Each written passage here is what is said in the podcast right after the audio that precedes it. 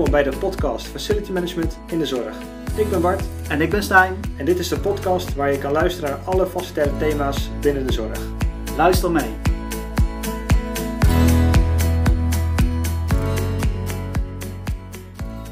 Hallo allemaal, welkom bij de podcast Facility Management in de Zorg.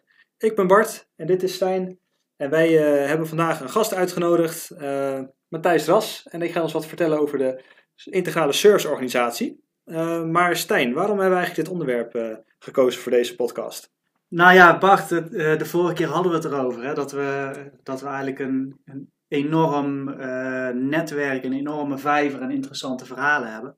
En ehm, we hebben eigenlijk gekozen voor de integrale serviceorganisatie omdat eh, dat enorm actueel is op dit moment. En ik maak dat zelf bij verschillende zorgorganisaties ook mee. En nou, de luisteraar kent het misschien wel.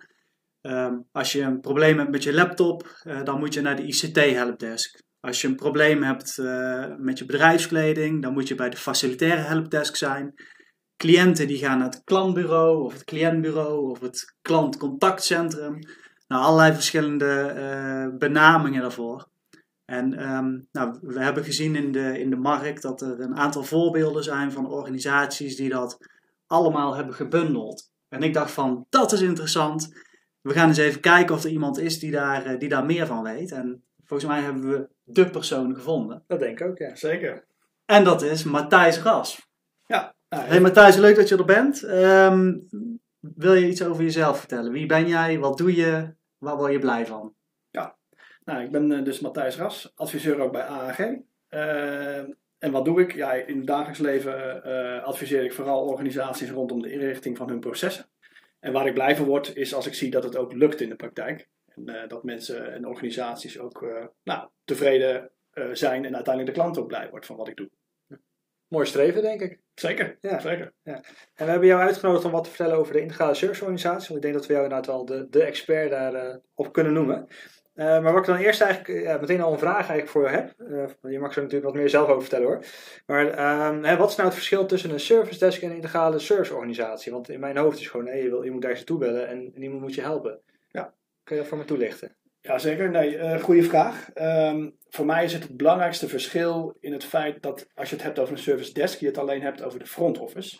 En ik geloof erin dat dat niet alleen de front office is die het succes maakt, maar juist het, het samenspel tussen de front office en de back office. Dus alle eh, collega eh, de specialisten eigenlijk. Ehm, een service desk kan niet zonder eh back office en omgekeerd. Dus het gaat om vooral, nou, maak daar goede afspraken over met elkaar en zorg ook in de praktijk dat dat ook werkt. En omdat dat eigenlijk de hele organisatie betreft, alle ondersteuners, ja, spreken wij liever van een serviceorganisatie in plaats van alleen een service desk. En als we dan eh, even los van, de, van hè, we hebben zo nog wat, wat moeilijke vragen voor jou om je even aan de tand te voelen. Maar eh, kan je ook zelfs wat vertellen gewoon van, eh, ja, we hebben uitgenodigd om te, wat te vertellen over de serviceorganisatie. Ehm ja, daar had je vast een idee van, oh, dit wil ik ongeveer eh, eh, erover vertellen. Ja, ehm ligt een beetje aan wat, wat je specifieke vraag is, maar ehm, eigenlijk het basisconcept, als je het heel plat slaat, is ga vooral uit van de klant. Wat ik heel veel zie in organisaties, en Stijn haalde het eigenlijk al een beetje aan net, ehm, is dat je bij, bij loket A moet zijn voor je laptop, bij loket B voor je sleutels, bij eh, loket C voor je pasjes, eh et cetera. En wij zeggen, nou ga nou uit van wat de klant, en dat kan zijn de cliënt, eh, maar ook gewoon de interne medewerker, die wil ontzorgd worden. En je wil niet van het kastje naar de muur gestuurd worden en allerlei tijd en loketten langs moeten. En tijd kwijt zijn met verschillende eh, antwoorden op je vraag. Of als je echt pech hebt, ook nog een keertje verschillende antwoorden door verschillende mensen. Ja. En daar is die serviceorganisatie een oplossing voor. Oké. Hey Matthijs, ik, ehm, als ik er zo over nadenk, hè, eh, ICT helpdesk en het klantbureau en de facilitaire helpdesk samenvoegen tot één, dan klinkt dat voor mij als leek heel eenvoudig. Ehm, maar nou hoor ik jou zeggen, hè, het is niet alleen de front office, maar ook de back office. Ehm, maakt het dat ook tot een, tot een complex iets om, om zo'n integrale serviceorganisatie eh, op te tuigen? Nou ja, ik, denk- ik denk dat het meer is dan alleen maar inderdaad. Kijk, een plaatje is zo gemaakt. Hè? Ehm, het gaat vooral ook om, naast het structuurdeel, vooral ook om de menskant. Hè? Dus vooral de combinatie daarin. Neem mensen ook mee en betrek ze inderdaad in een vroeg stadium eh, in, in, in zo'n opzet, in een concept. Dat betekent ook een hele andere manier van werken. En dat wordt vaak onderschat. Hè. Organisaties denken van, nou, weet je, ik doe het wel even. Ik, ik zet een paar mensen bij elkaar en uh, succes. Dan heb ik een service desk. Ja, zo werkt het dus niet. Nee.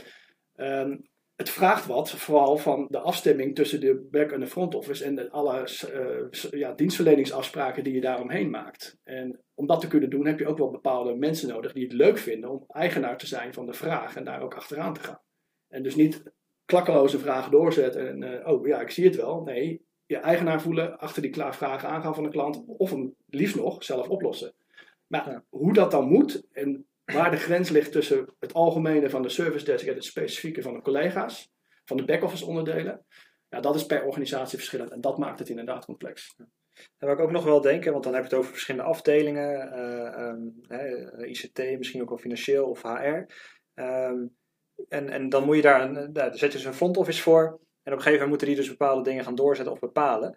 Uh, en je wilt ook nog, hè, dit, deze podcast is voor mensen die in het vaste ja. vak uh, zitten. Ja. Hebben die nou ook het overwicht om nou te zeggen: hé hey jongens, wij gaan, uh, um, we gaan even de, jullie voorkant bouwen? want ik heb ook nog wel eens organisaties meegemaakt waar Vaster eigenlijk niet zo heel erg hoog op de agenda staat. En dat ze überhaupt moeten knokken om een beetje budget te behouden, zeg maar, ja. het volgende jaar. Ja, nee, dat is terechte opmerking. Um, wat ik ook altijd doe en adviseer is om aan het begin, als je zo'n traject ingaat, uh, met de besluitvormers, dus een, heel vaak is dat dan het MT of de Raad van Bestuur, of beide zelfs, ja, om dan ook de uitgangspunten die je beoogt met zo'n service desk, wat moet zo'n service desk straks kunnen? Uh, en wat is het mandaat? Hè? Wat mogen ze inderdaad? Wat is hun budget? Wat is hun, nou, zijn hun verantwoordelijkheden? Mogen zij collega's straks ook bevragen over de voortgang van meldingen?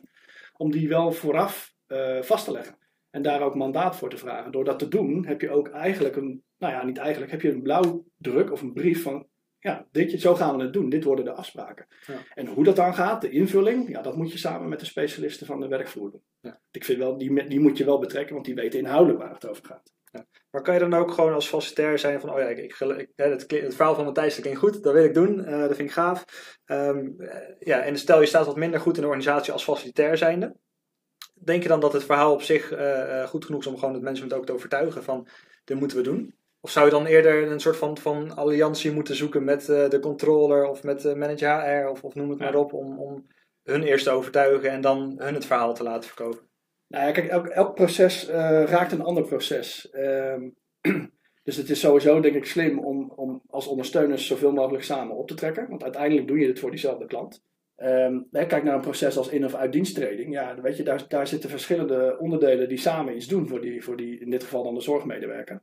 Um, maar, je, eh, maar de praktijk leert wel dat als je klein start, dat de kans op succes groter is dan wanneer je het in één keer heel breed wil aanvliegen. En, en dat kan best de ambitie zijn. Nou, weet je, zet dan een stip op de horizon. Maar begin dan uh, begin gewoon klein, begin praktisch en begin dan daar waar het het meest pijn doet. Dus waar de processen het slechtst in orde zijn. Daar is de veranderdruk ook het grootst. En heb je ook kans dat je daarmee de meeste successen boekt. Ja. ja. Is, het, um, is het dan ook zo dat dit voor kleinere zorgorganisaties, uh, dat het bij kleine zorgorganisaties beter tot zijn recht komt, of dat het eenvoudiger te implementeren is? Ik heb thuis ook een uh, integrale serviceorganisatie, want ik heb één telefoonnummer en ja, daar kan iedereen mij voor alles op bereiken. Ja. Dus ik kan me voorstellen dat dat voor, uh, nou, voor een klein clubje wat makkelijker is. Maar misschien is de output, zeg maar het resultaat voor een grote organisatie wel weer groter, kan ik me voorstellen. Nou ja, ik, ik, denk ook dat er een minimumomvang is. Hè. Kijk, wat je heel veel ziet natuurlijk in organisaties, en zeker uh, zorgorganisaties, die hebben vrijwel allemaal iets van een receptiefunctie of een gastvrouwachtige rol. Ja, en als je een hele kleine organisatie bent met één of twee vestigingen, ja, dan moet je je afvragen of je zo'n heel concept wil optuigen. Uh, omdat daar in de praktijk toch vaak al vragen binnenkomen. En zo'n zo'n zo'n receptie ook al die, eigenlijk al die rol vervult. Alleen noem je het dan receptie in plaats van service desk. En hoe groter de organisatie, hoe lastiger het vaak organiseren is. Uh, maar de winst die je daarmee kan halen om het uh, centraal te organiseren en goed neer te zetten, is dan wel ook vaak groter. Dus het is ook complexer. De ja. tijd vraagt, hè, het vraagt dan ook meer tijd om, uh, om zo'n uh, hele uitrol te doen. Maar de meerwaarde is ook groot, omdat je veel, ja, je hebt gewoon eenvoudigweg meer loketten. En als je uh, nu in de huidige situatie naar allerlei loketjes moet, en de zorg, vooral de zorgteams die hebben daar in het algemeen last van. Mijn advies is dan ook, betrek die vooral in de uitvoering. Niet alleen bij de voorbereiding, maar ook juist in, de, in, de, in de implementatiefase. Want zij kunnen als geen ander aangeven of zij verbeteringen zien. Um, en hoe, dus de schaalgrootte speelt inderdaad tegen mee. Ja. En hoe, hoe, trek je dan die zorgteams? Hè? Dan kan ik me voorstellen dat zij echt eh, gewoon geen verstand hebben van een, een serverorganisatie of een serverdesk. Of, nou, of, uh... Nee, maar waar zij, waar, waar zij wel verstand van hebben is de zorg. Dus zij hebben ook vragen rondom hun zorgproces. Bijvoorbeeld, eh, noem maar wat, roostervragen. Vragen over, eh, goh, kan er een keer extra schoongemaakt worden? Als je het hebt over facilitair. Hè? Mhm. Eh, kan ik een plankje aan de muur ophangen? Mag de muur paars? Eh, ik wil een, klein, een cliënt gaan verhuizen, hoe moet ik dat dan doen? Ja, als je daarvoor voor, de, voor de, de, de, het, bed verhuizen weer naar transport moet en de technische dienst moet het plankje weer gaan doen. En ja, weet je, dat, dat is ook niet handig. Je wil als zorgmedewerker zoveel mogelijk bezig zijn met zorg en niet met alle eh randzaken eromheen.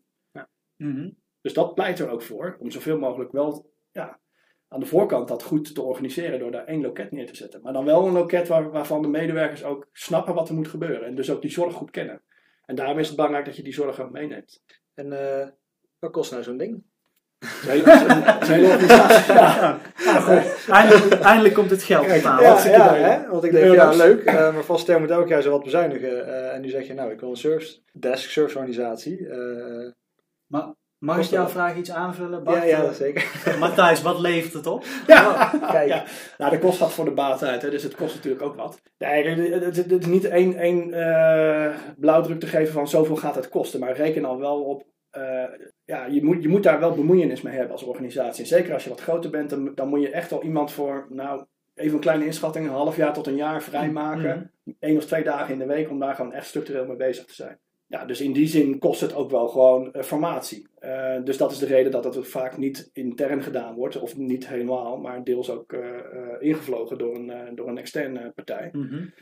Ja, wat levert het op? Eh, als je het goed organiseert, levert het vooral gemak op en, en minder frustratie bij zorgteams. En daardoor ook ja, beter en efficiënter kunnen werken. En bijvangst is vaak, ook al is dat niet de hoofdreden om zoiets te willen, is dat je als eh, eh, ondersteuners ook vaak informatiereductie realiseert, omdat je processen slimmer organiseert. Dus da- daar waar nu misschien wel drie mensen met hetzelfde bezig zijn, of misschien de vraag bij verschillende onderdelen binnenkomt, ja, is dat straks aan de voorkant. En doordat je alles logt en registreert, kun je ook een verbetercyclus in gang zetten, die je niet had op het moment dat je de, de dingen niet registreerde in de oude situatie. Ja, klinkt goed. Ja, Hey, ehm, ik was nog even aan het denken, hè, want ik, ik hoor je nu een aantal dingen zeggen, hè, de, een aantal voordelen van de in- integrale serviceorganisatie. Ehm, er zijn vast ook een aantal valkuilen die Ja. jij misschien eh, bent tegengekomen in je werk bij, eh, bij jouw klanten. Ja. Ehm, kun je er eens eh, twee of drie noemen? Nou, een valkuil is top-down. Eh, het willen doen en de medewerkers onvoldoende meenemen. Eh, want daardoor creëer je juist niet draagvlak. Wat je wil is dat mensen snappen van eh, waarom doen we dit eigenlijk? En wat je heel veel ziet in organisaties is dat er ook een stuk politiek meespeelt. Dat mensen denken, ja, ik spreek het niet uit, maar je merkt dat aan alles. Ja. Ja. wat gebeurt er straks met mijn werk? Want die service desk gaat iets van mij overnemen. Ja, wat betekent dat? Nou, dat vraagt ook een stuk communicatie, uitleggen, mensen blijven meenemen. Dus dat is denk ik een hele belangrijke. Dus als je dat niet doet, is dat een risico. Het tweede wat ik echt ben tegengekomen, betrek de, eh, de ondernemingsraad tijdelijk. Hè? Dus, of eh, tijdig. Dus het- op, het moment dat je een, een concept al in de, nog niet eens in de stijgers hebt staan, maar erover aan het nadenken bent, dan is het al goed om de inspraakorganen, en soms raakt dat ook de cliëntenraad, om die al echt op, ja, ja, op het goede moment aan te haken. Mijn ervaring is dat als je dat doet en de vragen meeneemt die zij mogelijk al hebben, dat je daar in een, nou ja, noem het een pilotperiode of proef, kunt testen, oké, de vragen die jullie hebben proberen we tijdens de proef te beantwoorden. En eh, kijk gewoon mee op de werkvloer. We hebben dat bij één klant ook gedaan. Nou, dat werkt eigenlijk heel goed. De OR die komt met de medewerkers van de zorgteams in gesprek. Van, nou, merk je nou echt een verbetering? Ja. Eh, en met de medewerkers van de service desk zelf. Om zich een beeld te vormen van, nou, leuk op papier, maar ik wil wel ook juist de praktijk zien. En dat heeft daar heel goed geholpen. Met als resultaat dat de OR daar eh, één advies had. En dat was eh volg wel het sociaal plan. Ja, nou ja, Mhm. daar mag je blij mee zijn, denk ik. Want ze Ja. hadden verder helemaal nul opmerkingen. Nou ja, dat, je, dat vind ik wel heel tof. Dus dat, Ja. is, dat zijn wel twee hele grote lessons learned. Ja. Eh, medewerkers op tijd meenemen en eh inspraakorganen. Ja, goeie. En die geef jij nu gewoon gratis weg. Die geef ik nu gewoon Ja. gratis. Ja. Ja, Super. Ja, ja. Dat is ideaal. Ja. Heb jij nog vragen aan Matthijs, Bart? Ja, nou ja, weet je wat ik ook nog wel eens denk? Je gaat dan met, best- wel lang met zo'n eh, in zo'n organisatie naar binnen. Hè. Je gaat daar wat dingen overhoop halen. Je loopt tegen die politiek aan. Heb je nou ook eh, eh, nog wat sappige verhalen over hoe zo'n proces waar dat, waar dat wat gaat wringen, wat gaat botsen? zonder namen te noemen natuurlijk. Of met namen, hè? Of, of met, nee, ik, weet, ik weet niet of zij daar blij van worden. Voornaam of achternaam? of beide. Nee. Nou ja, een voorbeeld is dat een HR-functionaris bijvoorbeeld in een van de organisaties waar ik zo'n eh, service eh, concept heb neergezet. Die vroeg vooraf al van ja, maar gaat die service desk dan straks in mijn agenda kunnen plannen? Ik zeg, ja, dat gaat, dat gaat die kunnen. Want Ja. ja. dat spreken we nu af met elkaar. Dat ligt namelijk in onze uitgangspunten vast. Oh ja. Dus zag je hem zo kijken. Ja, ik weet niet of ik dat zo leuk vind. Want dan wordt mijn werk ineens transparant. Ja, dat zei hij niet, maar dat dacht hij wel. Uiteindelijk is die meneer ook weggegaan bij die organisatie. dus dat, Hij bleek niet zoveel werk te hebben. nou het werd in ieder geval transparant. Dus eh, nou ja, dat was dan een leuke, ja leuk, maar in ieder geval een anekdote die, eh, ja, wat wel opvallend was. Dus ja, het is ook best angstig. Hè? Mensen vinden het best spannend. Om iets, het is een hele andere manier van werken. Ehm, En dat is eigenlijk ook, nou, nou, jij noemde het net en dat schiet mij nu te binnen. Een derde punt is wel een, een risicopunt als je dat niet goed inregelt. Zorg ervoor dat je zo'n team, wat nu een service desk team gaat worden, dat dat, dat zijn vaak mensen die bij elkaar gezet zijn. Ja, dat is niet gelijk een team. Je moet daar wel iets voor doen. Dus ook in, in, de, in de zin van teamvorming, teamcoaching, begeleiding, kernwaardes ontwikkelen, een werkwijze als team. Dat is ook een hele belangrijke. Ja. En daar hebben wij in de opdrachten die we tot nu toe gedaan hebben, hebben we daar echt veel aandacht aan besteed. En dat Ja. lijkt veel, maar het, het verdient zich uiteindelijk ook echt terug. Leuk. Ja. Dat is wel een leuk bruggetje, Matthijs. Want ehm, we hebben niet de volgende aflevering, maar een van de afleveringen van deze podcast daarna. Hebben we ook iemand hier bij ons in de studio en die komt wat vertellen over, eh, over cultuur en Ja, eh, heel mooi teamgedrag eh, op Ja. de werkvloer. Ja. Dus ehm, nou, leuk om dan in ieder geval even de integrale serviceorganisatie in ons achterhoofd te houden. Zeker. Ja. En dat bij die persoon eens even voor te leggen van nou, wat, welke, welke valkuilen ziet, ziet iemand daarbij. Ja. Ehm, ik vind het wel super interessant. Ik heb Ja. eigenlijk nog wel heel veel vragen aan Matthijs, maar Nou, ik heb nog wel één vraag. Eh, hebt misschien een voor, vraag. ja, voor de luisteraars Ja, ja, misschien. ja, ja. Want, want we hebben nu veel gehoord over de serviceorganisatie, wat het nou kan brengen en wat de voordelen zijn. Kan jij in vijf of zes stappen zeggen hoe je zo'n ding nou opzet? Want eh, eh, hè, niet, niet een heel uitgebreid stappenplan, maar- maar, gewoon eh, ja. kort van wat, eh, waar moet je aan denken? Stap 1. Stap 1. Zorg ervoor eh, dat je de, de missie en de visie van wat wil ik met zo'n service desk en de uitgangspunten duidelijk op kort en bondig op papier zet. Dat is stap 1. Stap 2. Zorg ervoor dat je die dan vervolgens ook communiceert en daar mandaat voor krijgt. Want dan kun je aan de slag. Eh, dat zijn eigenlijk je kaders, hè, je randvoorwaarden. Ja. Nou, stap 3 is dan om helder te hebben wat zijn mijn klantprocessen, wat zijn de behoeften van de klant en Ja. wat is het aanbod wat ik nu lever. Matchen die met elkaar. Zo nee, moet je er iets aan doen. Zo ja, toppie. Ehm, stap 4 is het uitwerken van die processen daarachter. Want die gaan later de basis vormen voor, de, eh, voor je dienstenaanbod. Mhm. En daar wil je ook iets roepen over levervoorwaarden. Hè. Wie mag dadelijk die dienst aanvragen? Wat kost het eventueel? Ehm, wat is de doorlooptijd daarvan? Dus dan, dan moet je die processen in beeld hebben.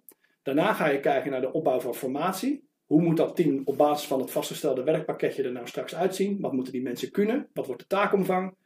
Waar moeten ze, dat is stap 5, gaan zitten in de organisatie? Wordt het een fysieke plek ergens of niet? Wordt het een baliefunctie of wordt het alleen een elektronische bereikbaarheid of telefonisch of een combinatie? Eh, ja, dan ga je live. En dan, dat is ook een, heel, een, stuk trial en error. En dan moet je gaan bijstellen in de praktijk. En op basis van rapportages die je hopelijk vooraf goed bedacht hebt, die genereren dan data uit die processen waarmee je verder kan. En dat is dan, stap 7 dat je evalueert en borgt. En eigenlijk doorloop je daarna opnieuw die cyclus. Nou, Nou, dat is even in het kort. Eh, ik zeg het nou even heel snel, maar Ja, dat, is eigenlijk de, eh, dat zijn de zeven stappen, zeven, acht stappen die je moet, Ja. eh, moet doorlopen. Super. En ehm, ik neem aan dat als, als luisteraars daar meer informatie over willen, dat ze wel even bij jou terecht kunnen. Zeker. Ja, Goed. kan Nou, altijd. Wij, wij zorgen in ieder geval even dat jouw eh, jouw contactgegevens Contact, yes. worden gedeeld. Ja. En ehm. Bart, jij hebt altijd nog een laatste vraag, dus nu Ja. waarschijnlijk Ja, ook. die komt ook nog. Ja, nou ja. Som- Soms lees je op internet zo van die Oh, ja, ja, ja. overzichtjes, hè. Dan, eh, dan van een reisorganisatie die dan de, de, de meest rare vragen of klachten die ze krijgen over bijvoorbeeld, ja, ik was in Spanje op het strand en het strand was erg heet. Eh, kunnen, jullie, kunnen jullie daar wat aan doen? Nou, hè, domme vragen bestaan niet, maar zou jij, misschien, ik denk nog niet dat je het al hebt, zou je dat eens eh, komende maanden eens eh, kunnen inventariseren of je zulke geinige vragen krijgt en Ja. die een keertje aan ons Wel leuk om even, eh, even in het achterhoofd te houden. ja, dan komen we Ja. op een latere podcast komen we daarop terug als we daar een mooi overzicht van hebben. Want dat, eh, dat vind ik altijd wel Ja. geinig. Ik hou hem in de gaten. Dat is goed. Top. ja, dan, eh, dan denk ik dat we je heel erg willen bedanken voor je, je informatie. En ik hoop dat de luisteraars er ook wat aan hebben gehad. Graag gedaan. En eh, nou ja, met jouw stappenplan kunnen ze natuurlijk zelf meteen aan de slag. Dus eh, dat is Ja, perfect. super. Ja. Oké. Tot de volgende keer. Ja.